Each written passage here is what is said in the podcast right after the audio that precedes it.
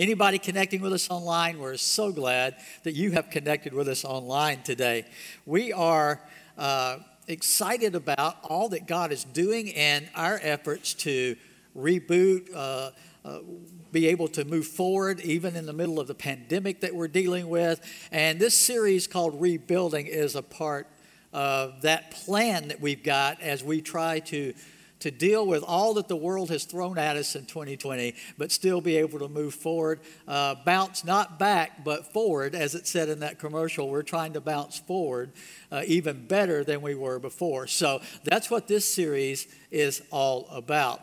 Uh, we want you to know that uh, we want you to stay connected, whether you're able to be with us face to face. So many people are beginning to come back uh, on campus, and we're so thankful for that. But those of you that are still connecting online, we want you to stay connected. So please uh, know that we want you to, to message us if you have prayer requests or, or things that you're dealing with that we need to know about. We want to stay in touch with you and have you stay in touch with us. We still have our life group meeting, and if you're wanting to connect with a life group, we can help you with that uh, anytime. Just contact us and let us know that.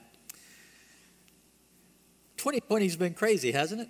I mean, let's be honest, it's been totally different than anybody expected. January, man, everybody was feeling great. New year, let's get going. We had all these plans about what we were going to do in 2020.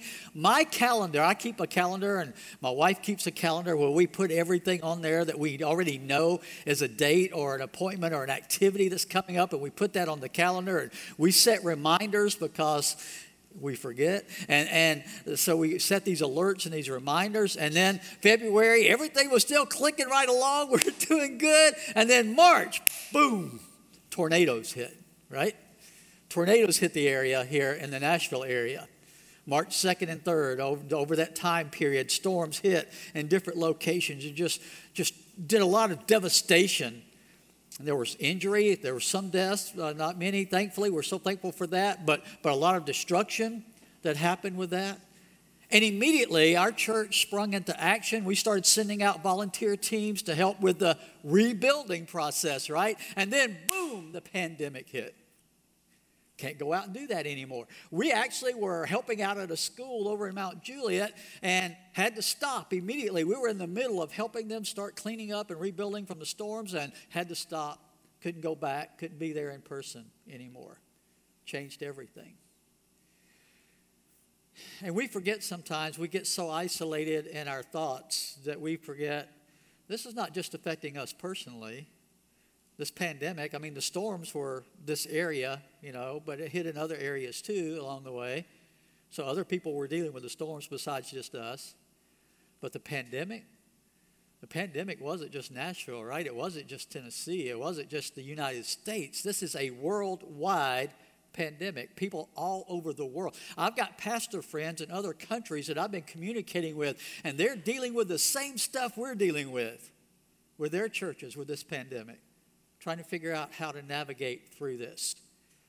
I want us to take a moment and thank our elder team and our staff team who have been doing such an amazing job navigating through all this with us. They, and our volunteers, such an amazing job navigating and leading through all of this. It's been a challenge like we've never seen before. When you looked at our church calendar, January, February, we plan way out in advance a lot of the stuff we're going to be doing. And on my personal calendar and on that church calendar, we had to start Xing off, Xing off everything. Can't do that now. Can't do that now. We've got to shift. There's a new word that's become the key word, the trendy word in our culture today pivot. Have you heard that? We all had to pivot. Pivot means to stop where you are, turn around, and go a different direction, right? You got to pivot. We've all had to pivot in 2020 and do things we never thought we'd have to do. I mean, uh, how many of us ever thought we would be required to go into a bank with a mask on, right? It's totally different, isn't it? I mean, never would we have thought that would be a good thing for us to do, right? So everyone has had to pivot. I just finished a series called Stronger Together. If you missed it, you can go back and catch it on our website or our YouTube channel. If you haven't subscribed there, I encourage you to do that. We're in this together. We really are. Now, not everybody, I, I heard this and I want to repeat it again. we're not all in the same boat. We're in different boats, but we're all in the same storm, right? Everybody's got some individual situations that are different, but all of us are dealing with the storms. And then you add to that uh, the, the social unrest, and then you add to that uh, a political election in the middle of all this, right? So you got all these things working at the same time, and we've all had to pivot and deal with it as best we could. Well, I was planning, I, I did a pivot. I didn't plan this series I had planned series out on into 2020, further into the year, and I, I pivoted and shifted and, and came back to this series and decided to do rebuilding five key lessons from Nehemiah because what I have found is true for me personally, it's true for our church family, it's true for our country, it's true for the world.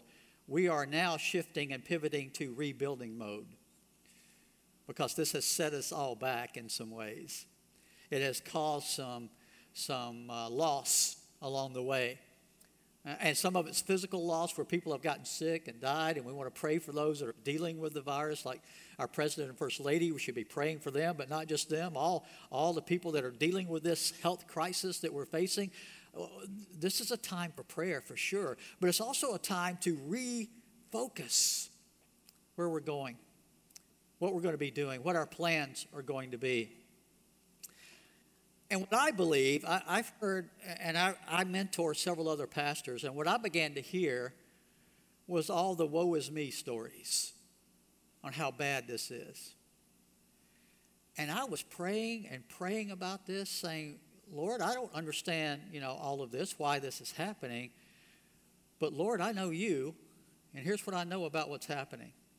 This is one of the greatest opportunities the church has ever faced to impact our world we have an opportunity to rebuild church, how we do church, who we are as a church. And one thing the pandemic did that I thought was amazingly powerful it caused us as a church and as church leaders, and hopefully as church members, to rethink and pivot our idea of what church is. Instead of thinking of church as a building that we go to, right? Because we couldn't go to the building for a while. We were only online for months. And it was for everybody's protection, it was for everybody's safety. It was a needed thing, and we did the right thing by doing that. But here's the thing were we still the church without the building? Yes. And could we still function as a church without the building? Absolutely. Could we do it without assembling in a building and assembling online and, and in life groups, smaller groups? Could we do it that way? Absolutely. Now, that doesn't mean we don't need a building. It's a good tool. We can use it. But this is not the church. The campus building in Smyrna, that's not the church. We are the church. And as we think about rebuilding, we've got an amazing opportunity to rebuild the church to be better than it's ever been before. And rebuild the impact and influence of the church better than it's ever been before. You see, God can use, remember, remember that passage? He works all things together for the what? Good of those who love him and are called according to his purpose. That's what the scripture says. Do you believe that about God? I do. And as your pastor, I want you to know that the pandemic, we're not saying that's a good thing. We're not saying that the tornadoes were a good thing. We're not saying that social unrest is a good thing necessarily, some of the negative things that come from some of that. What we're saying is, is God can use all things and work them all together for the good of those who love him. Now, who would that be? It would be the church. He works all things together for the good of his people. His people are the church. And if we didn't have this building, we would still be just as much the church as we are with the building. And so we've got to pivot as a church because the American church, especially, it was in other countries too, but the American church for years had made church about one day a week we go to this building that we call the church and we meet together for an hour or two. If the preacher's long-winded it may be you know longer than that but however long it is. And and that's what we do. That's church. We're doing church when we go there on sunday. And that's never been what the scripture teaches about the church. So i'm in some ways thankful for the pandemic. Thankful for the challenges that we faced. Because it has rocked us out of our comfort zone like we needed to be rocked out of our comfort zones. Just going through the motions and the routines of showing up on Sunday and leaving and saying we've now attended church. You can't attend church because you are the church. Let's stop talking about attending something that we're supposed to be all the time, as if we go there and leave there. The church doesn't function that way in the New Testament. The church was the church on Monday, just like it was on Sunday, and on Tuesday and Wednesday, and every day of the week. They were still the church. And they were still out there on the job site and in the marketplace representing Jesus Christ as his church. And so we've got to pivot as a church, and we've got a great opportunity to do it right now.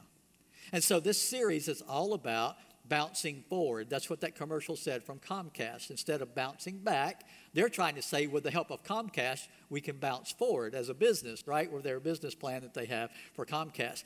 We have Comcast business here at Lakeshore, and I can tell you we're not depending on that for us to bounce forward, okay? If you're here and you work for Comcast, God bless you. We love you.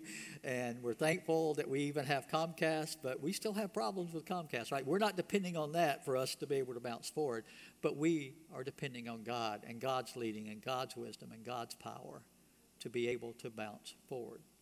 So we want to do this better with this opportunity that God has given us. And Nehemiah is a great, great book for us to go to to look at how do you bounce forward from setbacks? Because God's people at the, in, the, in the book of Nehemiah, if you got your Bibles, go ahead and turn there. Uh, if you can't find Nehemiah, if you can find Psalms, it's kind of right in the middle, and go back three books, okay, and you'll be in Nehemiah. So go to Psalms and turn left for just a couple of books there, and you get to the book of Nehemiah. Now, some of you have a, a you know, a little uh, thing at the front that tells you what page that's on, so you can use that if you need to. Uh, and it's okay if you didn't know where Nehemiah was. If you've been at Lakeshore a long time, though, I have preached through Nehemiah on two occasions before this. And I'm not going to do the whole series like I did before, but I'm going to focus on five key lessons that we learn from Nehemiah. You can pull it up on your smartphone or tablet if you've got that. I want to give you some background on why this is such a good, good uh, book, uh, good lessons for us for this bouncing forward, for this rebuilding that we're trying to do. The reason we're need, needing to rebuild as a church has a lot, there's a lot of things, factors involved, but basically it comes down to this. During the pandemic, one third of the people who were actively involved in church in some way have dropped out completely. All right? They've gotten totally disconnected from church. They're not watching online, they're not connecting with life groups, they're not doing anything. Now their weekends, they've planned other things. They're taking trips, they're playing ball games, they're doing all the other stuff, but they're not making church a priority, a part of their lives anymore. You take any organization and eliminate one third of those that were part of it, then there needs to be a rebuilding process, doesn't there? There needs to be a way to build back the organization. And so the church in America and many of them around the world are in this rebuilding mode, trying to build back the church, but we want to do it better than it was before. Nehemiah takes place in, in the face of some setbacks that God's people had suffered. Uh, I'll give you some of the brief history. Back in 587 BC, the Babylonians, led by Nebuchadnezzar, had conquered the Assyrians. And they invaded the southern kingdom and took them captive. Now, God's people had separated into two kingdoms a northern kingdom uh, of Israel and the southern kingdom of Judah. The southern kingdom was centered around Jerusalem, okay? So they had gone into the southern kingdom and taken them captive to Babylon. And here's how they did it it was cruel. They went in and destroyed the place and they took the people captive. They chained them together. They were forced to walk chained together 800 miles into slavery in Babylon. A little bit of a setback, right? Pandemic's bad, but not as bad as this, okay? They have to leave their homes. Their homes are destroyed by the enemy. The temple's destroyed. Everything's destroyed. And they are marching as slaves chained together into a foreign country to be ruled by them, to work for them. So they burned Jerusalem, destroyed the temple, they tore down the walls of the city, and burned the gates with fire, it says in Scripture. Then the Babylonians were defeated in 539 BC by the Persians, and a Persian leader named Cyrus began to have some compassion toward the people of God. And he allowed some of them, if they wanted to, to start going back to the southern kingdom, to where they used to live, their families used to live, and try to start the rebuilding process. Okay, so that's led into now the beginning of the rebuilding process of the southern kingdom of Judah and Jerusalem. In 538 BC, the first group turned, led by Zerubbabel, and then the second group, led by Ezra, who was a priest, returned in 458 BC. Ezra the priest led them especially in focusing on rebuilding the temple. He felt like if they could restore the spiritual life, the spiritual hub, the spiritual center of their lives, that that could help them rebuild better. All right, that's a clue, that's a hint for us, right? If you're going to rebuild, where do you need to start? With what? The spiritual stuff. That's the most important rebuilding we could do, is in the spiritual area. Now, Ezra was only slightly successful in this. The people really, the, the people that went back, they had not been raised with this now. They, they've been now for a long time in a foreign country without a spiritual center to their lives. They haven't had the teaching, they haven't had the instruction. So even though they're building the temple physically, their spiritual lives weren't being rebuilt very well. You see why the building is not the key? The building is not the key, it's the spiritual life, it's the inner life that's the key to really rebuilding your life. You want to rebuild your marriage, friendships, careers, where do you need to start? In here. Not the outward physical stuff. That's not the most important stuff. It's in here. The spiritual life is the most important part. Ezra understood this, but the people didn't grasp it very well, so they still weren't getting back on track with God the way they needed to. And now we pick up here in 444 BC, where Nehemiah gets this report about Jerusalem from his brother Hanani, who had gone there. Nehemiah, he tells us, is in the citadel of Susa. I'll talk more about that in a moment. But I want to look at four things uh, about Nehemiah's response to the rebuilding he decides to be part of to let God use him for. The first thing is I want us to see his motive for what he's going to do. His motive, because we, we need to start with the right motive if we're going to rebuild better than it was before. Listen to verse chapter 1, verse 1 and following.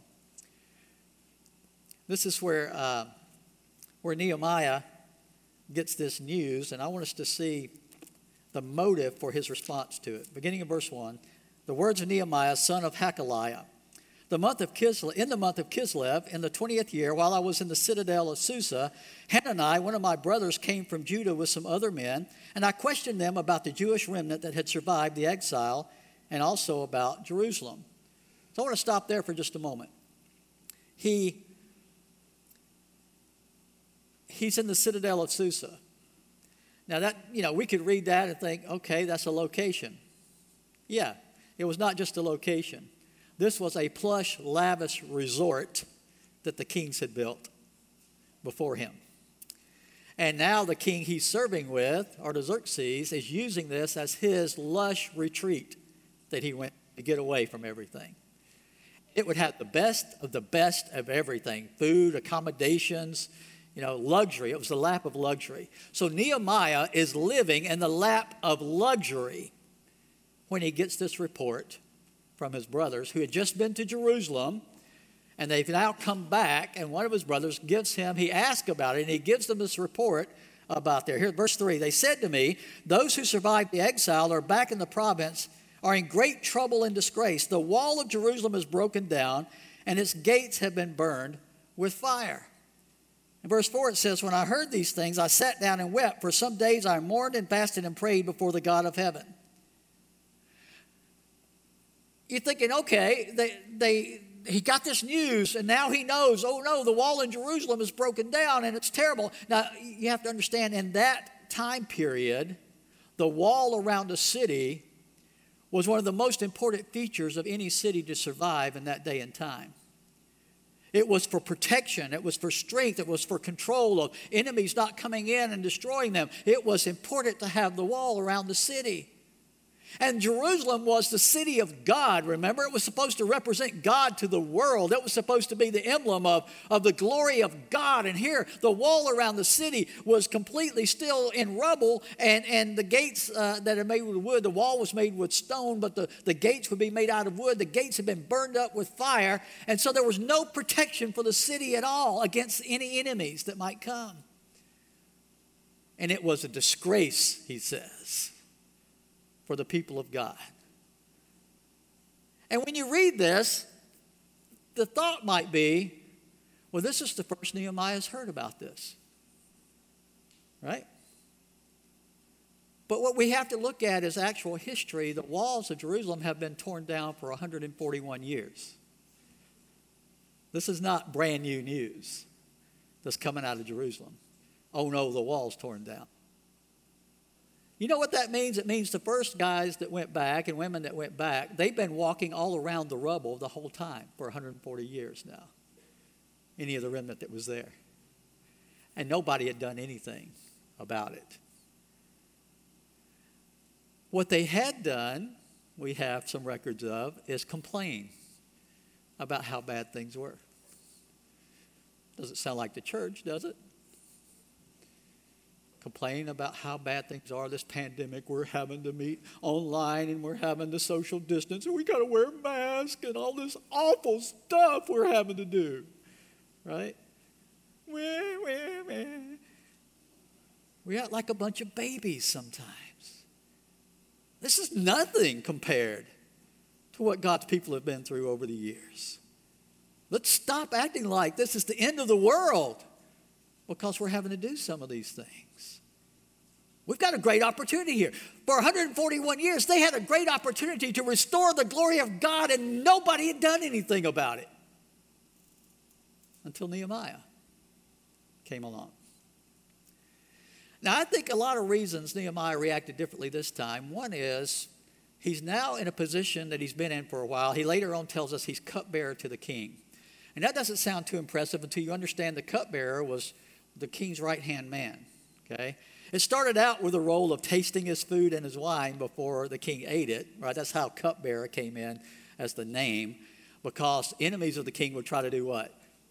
Poison his wine or his food, right? So they had somebody else they could trust taste it. Now, understand this if he's the guy you're depending on to protect your life, do you think you have to trust that guy? Absolutely, totally trust him. So Nehemiah is in the position of the most trusted position for the king of this foreign country that he's in, Persia, and Artaxerxes is the king that he's serving as cupbearer. And he's the right hand man to the king. So that means if the king is living in luxury, where's Nehemiah? He's living in luxury too. But you know what happens to a lot of people when they end up thinking, I got to have this house and this car and these clothes and all the best of the best after they've had it for a while? You know what begins to happen to them? A lot of them, if you listen to their words, they're still looking for something else. Some greater purpose having all the stuff. I believe Nehemiah is at that point in his life where God knows where, his, where he is right now. God knows that this man is hungry to do something significant for God. He was looking for the opportunity. Why do I believe that? Because of his response to what he heard, right? His response to what he heard tells me he has been looking for the opportunity to make a real difference. And even though being cupbearer to the king was an important job and it gave him all the luxuries of life, wanted more than that. He wanted more than that. He wanted more significance than that. So here we find that he has a motive for asking and a motive for how he responds. Look at verse 4. Look part of his response. When I heard these things, I sat down and wept. For some days I mourned and fasted and prayed before the God of heaven his motive became, whether it had been before or not, at this point in his life, he had a new motive. It was concern for others. That became the driving force of his life concern for others. You see, in the face of a pandemic, in the face of a tornado, in the face of social injustice, you've got a choice to make. You can turn inward and just say, I got to just look out for me and mine. Or you could do like Nehemiah. You could see a great opportunity here to let God use you to make a real difference for others. Nehemiah was at this place where he wasn't whining about, oh, that's awful, that's so bad. What are we going to do? Right? Like so many church members during the pandemic. This is awful. Can't believe the government's making us do all this stuff, right? I've heard it. I've heard it all. I've seen it on social media way too much. All of our complaining, grumbling. When in fact, if our heart was where it needed to be, if our motive was where it needed to be, we would start thinking about, art in the middle of this, how can God use us to impact others in a better way, in a more positive way? In a way that changes their course of life for eternity. How can God use us to have a greater purpose than just let's get through the pandemic best we can, right? Poor us. And not everybody's reacted that way. I'm so thankful. So many in the church have not done that, but so many have just made it about them, made it about us, and made it about the government versus the church. That's not what this is about. This is about the church seizing the opportunity God has placed in our laps to show the world what our God can do.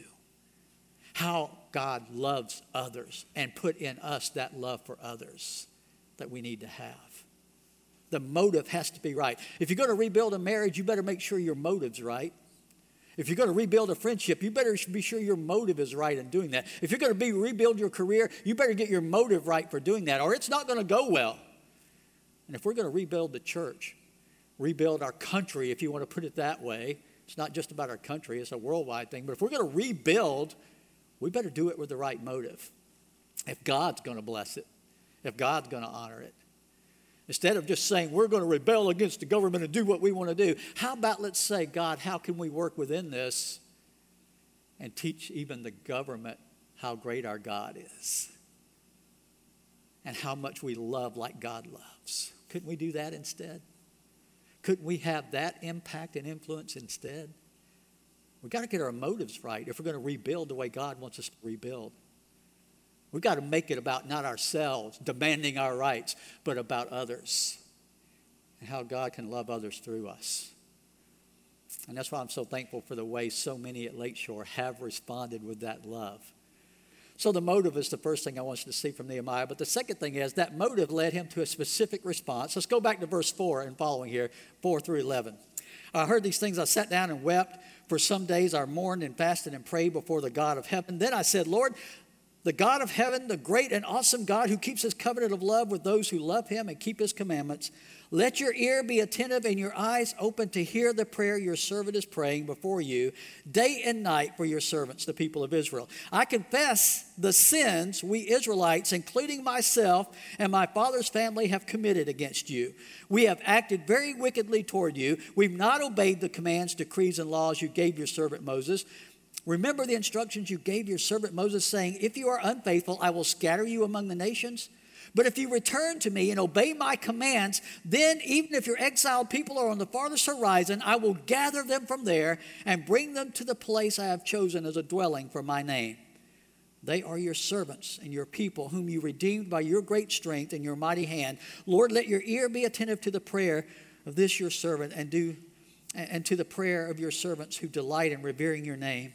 Give your servant success today by granting him favor in the presence of this man then he adds the footnote I was cupbearer to the king. Look at what did, he did in response. Okay? It's a terrible setback. He heard terrible news. It's a disgrace. What's happening? So, what's his first response? I mourned, I fasted, and I prayed. How many of us have spent the pandemic doing that? Oh, we've mourned the loss of things we like, but how many of us have mourned for how it's affected others? Got a friend that's serving God in Haiti. He's a pastor of a church there. We're just connected online and talking online some. And you think the pandemic's hurt us. Think about a country that's still one of the poorest countries in the world, how the pandemic has affected them and their church members. I mourn for them. Have you been mourning for others?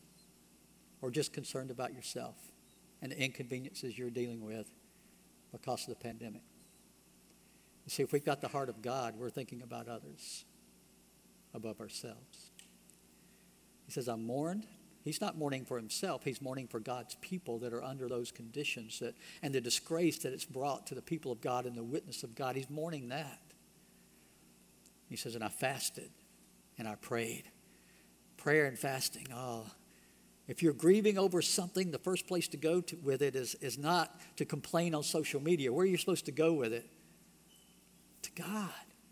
Fasting and prayer. What a great resource God has given us to, to get our hearts right and our minds set where they need to be, but also to connect with Him and His power and His wisdom and His guidance through all of this. He mourned and he fasted and prayed because he knew he needed God if he was going to make the right response here. He needed it to be under God's direction and God's leadership and God's power. How many of us, before we responded on social media or to other people or to our companies or our businesses or our neighbors, how many of us have mourned and fasted and prayed before we responded the way we responded? It'll change your mindset if you spend some time mourning and fasting and praying. He mourned and fasted and prayed, but then I want you to see part of the prayer that he was praying. Remember verse 5? This prayer begins in verse 5, goes through to about verse 11.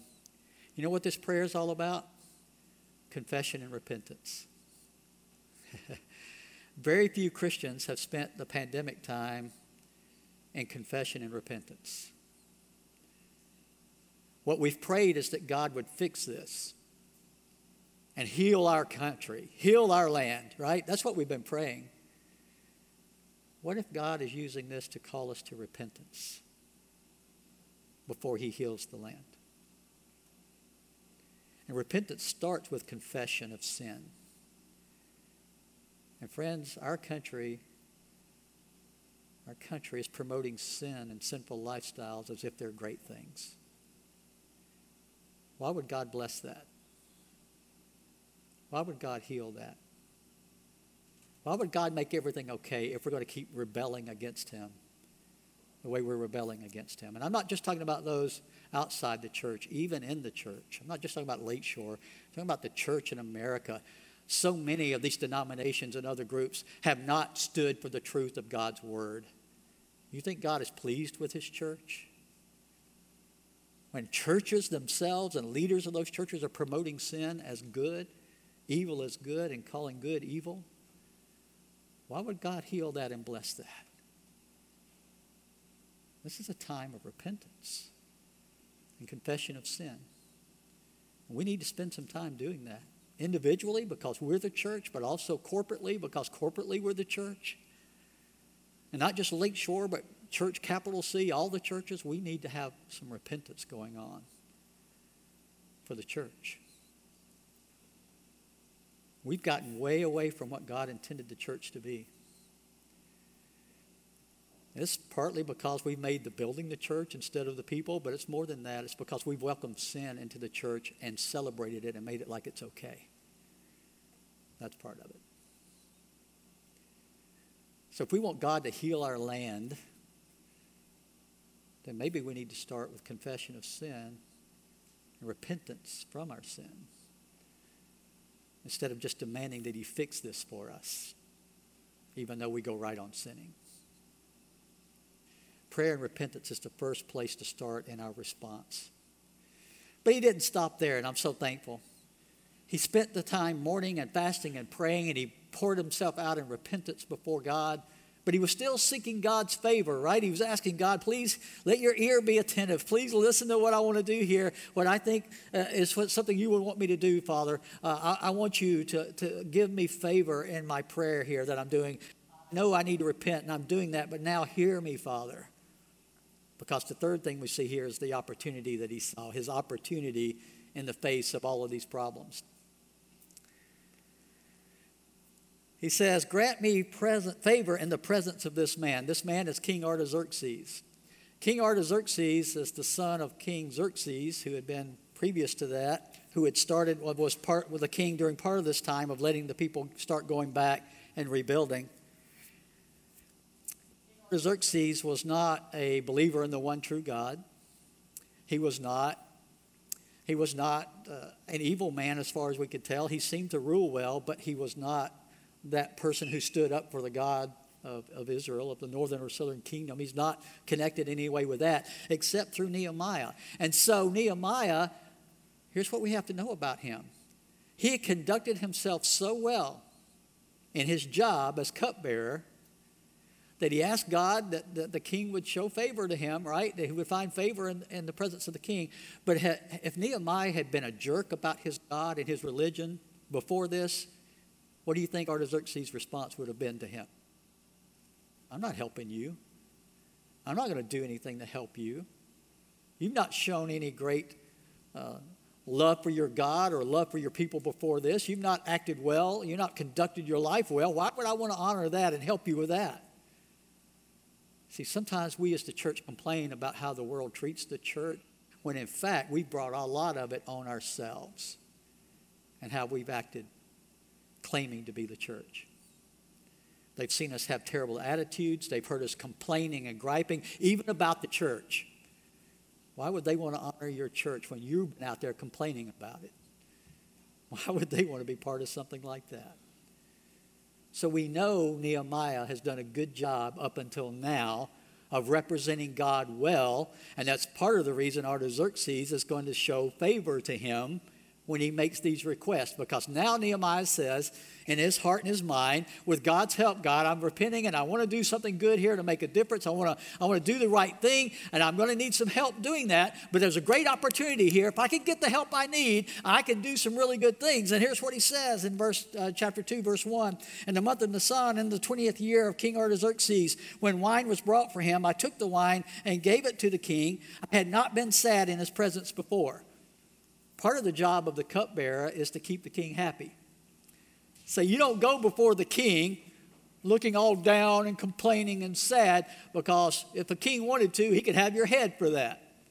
You're, you're on staff to help him, to encourage him, to build him up. That's what your job is.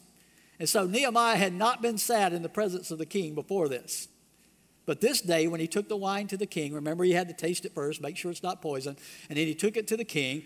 And the king had to be able to trust that he had done what he needed to do, but he, the king noticed how sad he was. So he said, uh, verse 2 Why does your face look so sad when you're not ill? This can be nothing but sadness of heart. So it shows the intimacy of their relationship. You know, they're, he's the king's right hand man, and the king knows him well enough to know there's something wrong. If you've been married a long time, can you usually tell when there's something wrong with your spouse when you walk in the door? Right? You walk into a room, you can almost feel the tension sometimes, right? You know what I'm talking about, husband or the wife. There's just tension there on the surface, and you know it's there, right? Well, they had a close enough relationship that, that the king saw the problem here. There's, there's something going on. Notice the next phrase from Nehemiah I was very much afraid. Why would he be afraid? Because his job is to keep the king happy, and now he's not doing that well. And he's also about to ask for some big favors from the king, and he's scared about doing that. He says, I'm very much afraid, but I said to the king, May the king live forever. That's a good start, right? You're about to ask for favors. How do you start out? oh man, you're a great king. I hope you live forever. Hallelujah, right? Uh, get on this, you know, get, get things turned around quickly. Why should my face not look sad when the city where my ancestors are buried lies in ruins and its gates have been destroyed by fire? So he immediately introduces the problem that he's facing. The king said to me, What is it you want? I love that. The king immediately wants to help Nehemiah. And he wants to know, Well, what do you, what do you need? What do you want? How can I help you here? Right? Then I prayed to the God of heaven. So he didn't just spew something out. Instead, he prayed that God would give him the right words and the wisdom on what he was going to need. He prayed to the God of heaven, and I answered the king, If it pleases the king, and if your servant has found favor in his sight, let him send me to the city in Judah where my ancestors are buried, so that I can do what? Rebuild it.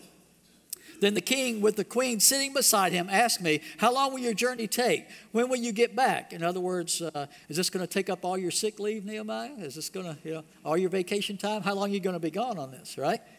It pleased the king to send me, so I set a time. I also said to him, If it pleases the king, he didn't stop with permission to go, right? He went on.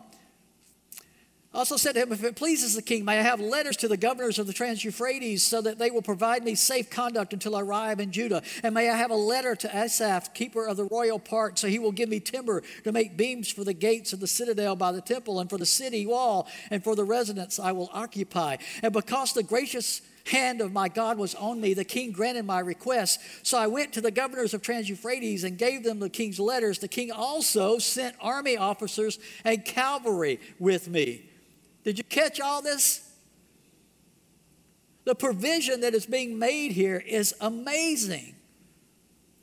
And that's the fourth thing on the outline here is the provision God provided. He's got this great opportunity, and now God is saying, okay, because you're willing to be obedient, because you're willing to, to have a heart for others, a concern for others that you need to have, because you're seeking my guidance and my will in this circumstance, I will provide everything you need to get this job done everything you need to get this job done.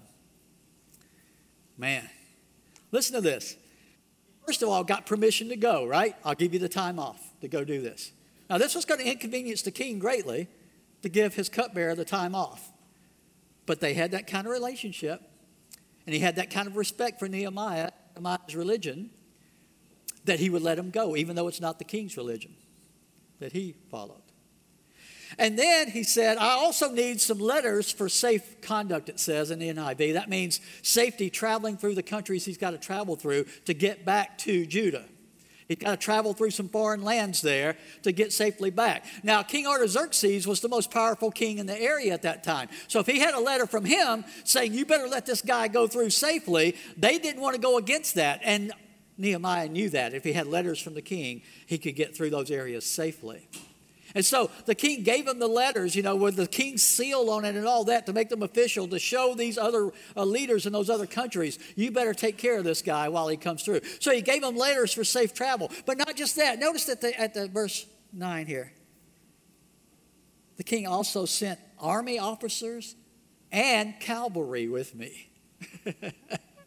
See, not only gave Nehemiah time off, he gave him letters for safe travel he gave him a letter to the keeper of the forest who was going to cut timber for him to take and have shipped over to Judah to be used for the rebuilding time, not only for the his, uh, the wall and the city, but also for his own residence that he's going to build when he gets there. He's providing all the provisions and materials that he needs to get the job started, and he's providing uh, army soldiers and cavalry on horseback to go with him to make sure he gets there safely. You see, when you're fasting and praying and repenting and being concerned about others more than yourself and you're trying to make an impact for God, you know what God's response is?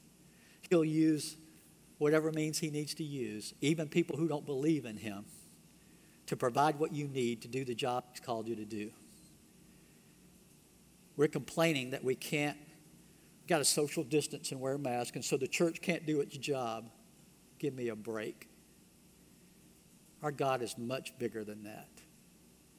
He'll give us everything we need to do what He's called us to do as the church all the time if we walk in obedience to Him. And we do it out of concern for others above ourselves. I don't care if you don't believe in the mask. If you wear it out of concern for others, can God use that? Absolutely. God can use that to impact the world in a powerful way. I don't care if you think social distancing is necessary. If we're willing to do that, what does it say to the community? We care about you. We're going to do what we need to do for you to feel better about this. You don't have to believe in it yourself, you just have to know that God can use it. Xerxes didn't believe in Nehemiah's God, but he gave him all he needed. You know why? Because God can use even a pagan king to provide for his people whatever they need to do the right thing that God is calling them to do. So he got permission to go, and he got letters for safe travel. He got soldiers to help him and protect him, and he was able to go back to Judah and lead in this rebuilding. So here's what I want to close with today. Listen to me. Stop the complaining and start looking for the opportunities God's putting in front of us in the middle of all this to show our love and care and concern for others. Start impacting the world the way God wants to use us to impact the world. It's the church that He put on the earth to do that, and the church is not the building, it never has been. It's you and it's me. So let's start letting God use us in that positive way out of concern for others to help point people to our God. And here's what God promises if my people who are called by my name will humble themselves and pray and seek my face, then I will heal their land. You want God to change this? Let's repent and get back on track. And let's start rebuilding better than we've ever been before as his people. Here's what he promises in 2 Chronicles 16, the first part of verse 9. He says this The eyes of the Lord range throughout the earth to strengthen those whose hearts are fully committed to him. He's looking for men and women whose hearts are fully committed to him so that he can strengthen you, provide for you all that you need to do the good work on this earth that he's prepared in advance for you to do, even in a pandemic, maybe especially in a pandemic. Let's pray. Father, thank you that in your word and in the example of Nehemiah, we see how you, whether you caused this to happen or not, or just allowed it to happen, you have a plan and a purpose behind all of it. And you want us, the church, to respond rightly to the opportunity that you've put right in front of us. Help us. Father, we repent of our sin and our selfishness and our griping and our complaining. We ask for grace and forgiveness. We ask that you would show favor, help us to find favor in the eyes of, of those that we're trying to reach out to and make a difference with so that we can move forward in calling people to your Son Jesus. Father, we know that you've promised that if we walk in obedience, repenting of our sins, you will forgive and you will provide all that's needed. We thank you for that in Jesus' name. Amen.